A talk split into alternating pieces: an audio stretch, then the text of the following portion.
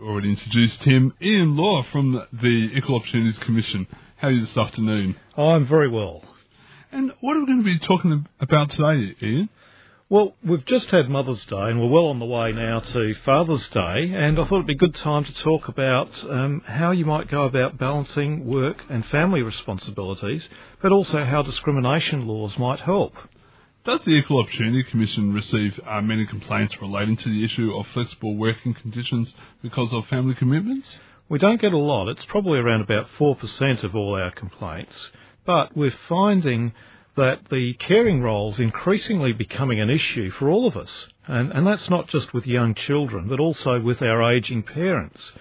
Uh, for example, um, 88.5% of parents receiving informal primary care are cared for by their daughters. However, the, the Commission sometimes does take complaints on the basis of sex or marital status discrimination. I've got an example of a case from the federal court that I might uh, tell you about if that's all right. Please do. Well, th- this is from the federal court, and the uh, woman's name, um, surname is Song, and it was Ainsworth Game Technology. We don't normally mention uh, the names of people, but seeing as this is published, I will. Now, uh, Ms. Song worked for this organisation, and she had a young son who needed to be transported from preschool to a carer each day. And she said that she had an informal arrangement with her employer to do that. So what she'd do would be she'd take 20 minutes each day at about 3 o'clock, uh, but she'd still work 38 hours per week, which was her contract. But after about 12 months of doing this, one of her managers said, hey, we don't have any arrangement with you to do this, and uh, you're going to have to change your employment from full-time to part-time if you want to continue to do it. Now she said, well, that's not right. Uh, you've agreed to me doing this, and my contract's 38 hours. But they continued to insist and said she must change to part-time work.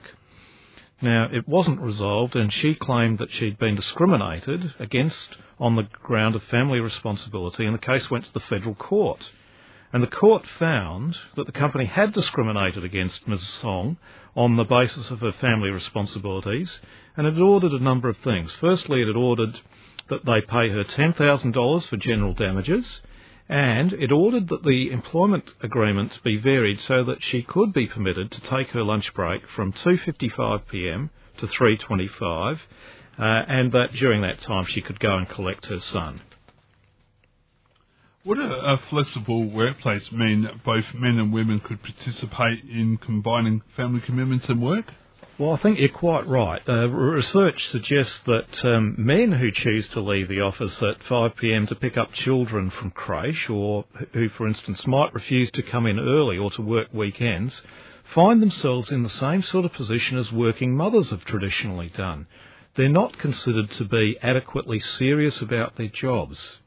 For example, one study that's been conducted showed that um, just 8% of Australian managers believe that fathers should be entitled to 52 weeks unpaid leave after the birth of a baby, and about a third supported a five day a year special family leave entitlement. Another study in 2003 looked at 1,000 Australian fathers, and that showed that a major barrier to them being the kind of father they'd like to be is the commitment they have to paid work, and, and that's that stereotype of the male being the breadwinner. So, look, we think there needs to be a culture change. Flexible working hours sounds like a good thing for both men and women, but what about businesses? Won't this add another burden on them, and why should they be interested? Well, there are a number of reasons. The, the demographics of the workforce are changing. There's growing numbers of working parents, students who are combining work with study, and a growth in women's workforce participation. Also, you've got the workforce is ageing, and there's a decline in the number of young workers.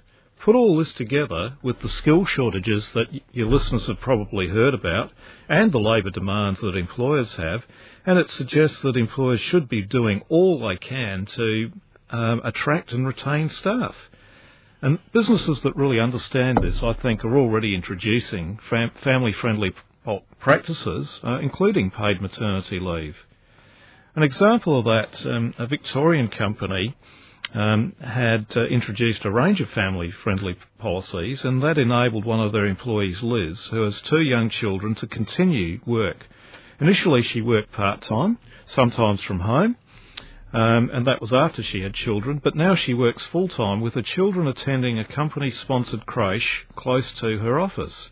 She's not only very loyal, but she's become the first woman in the organisation to be promoted to a position where she's now responsible for more than 100 staff and a budget worth tens of millions of dollars. Is there any legal obligation by employers to have family friendly employment practices? Well, the, the duty to provide a discrimination free workplace can oblige the employer to look at and provide family friendly practices. If family friendly practices can improve gender equity, then it's not surprising that their absence can in some cases amount to sex discrimination. But ultimately, having flexible working arrangements available to all staff may also help to remove discrimination complaints all round. And the same sorts of flexible arrangements, such as working part time or phased return to work, could apply whether it's to help someone with their caring responsibilities or to help someone who's returning to work after an injury. And what are the other costs of not being flexible? Well, the, the most obvious one is the cost of attracting and keeping good staff. There's also the cost of staff turnover. Uh, a recent estimate is that the annual cost in the retail industry of turnover is $397 million. Another example is that um, it's suggested that it costs around $80,000 to replace a bank teller who might leave if they had 10 years' experience. And what can people do if they think that they have been treated unfairly because of marital status or family responsibilities?